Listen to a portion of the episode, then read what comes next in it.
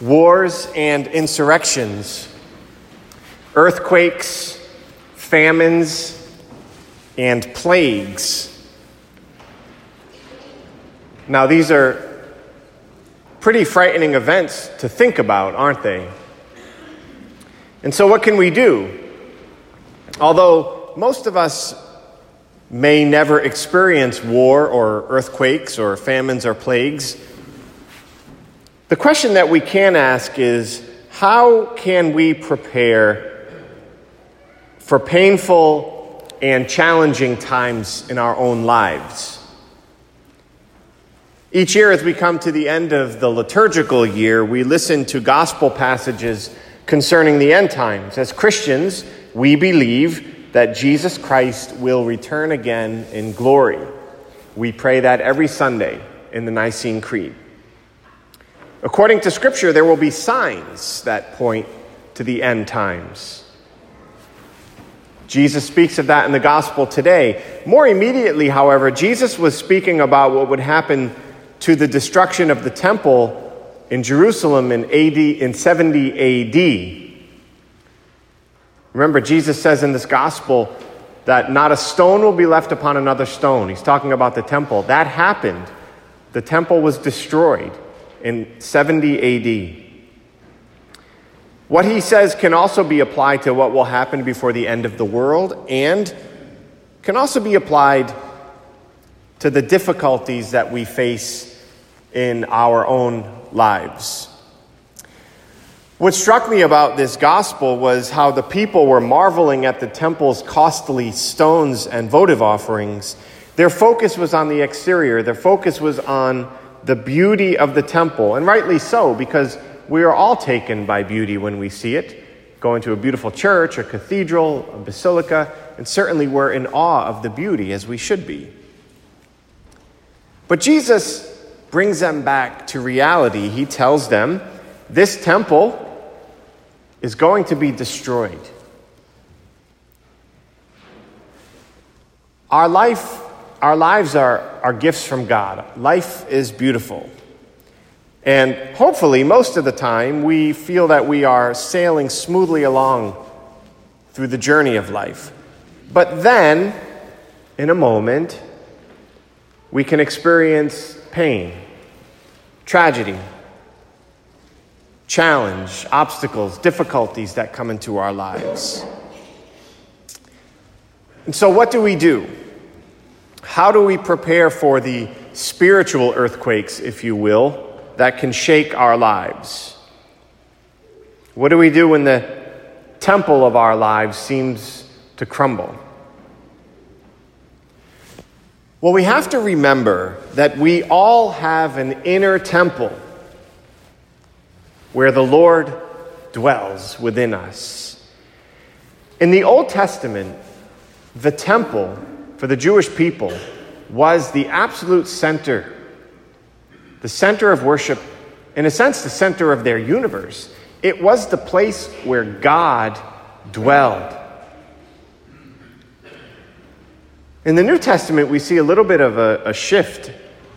Jesus refers to the temple of his own body. St. Paul tells us that we are temples of the Holy Spirit, each and every one of us, that we are temples of God. And so, in the midst of the difficulties of our lives, we have to become aware of God's presence within us, within the temple of our souls.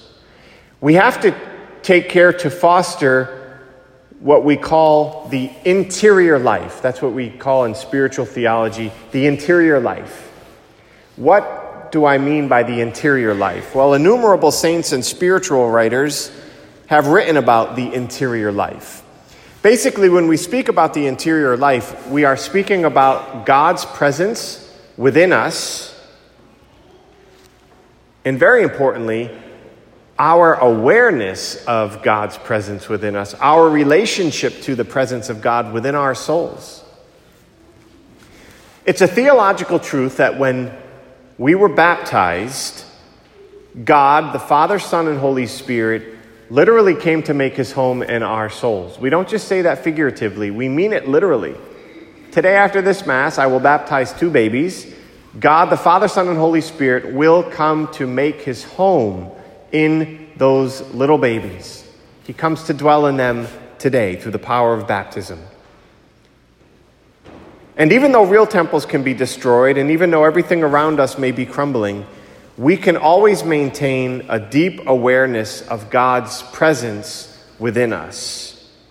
In fact, this is the way to maintain inner peace in the midst of the spiritual earthquakes of our lives, to become aware that the Lord never leaves us, that God's presence is within us. In the gospel, Jesus says, When you hear of wars and insurrections, do not be terrified. Do not be terrified. The same can be said for our lives. Our Lord says to us when you experience pain and hardship and difficulty or tragedy, upheaval, the spiritual earthquakes that can hit us in our lives, Jesus says, do not be afraid. Do not be terrified and do not lose your peace because I am with you in the midst of that. Psalm 46, verse 5 says, God is in its midst, it cannot be shaken. The it in that psalm, I think we can apply to the temple of our souls, our own lives. God is within us.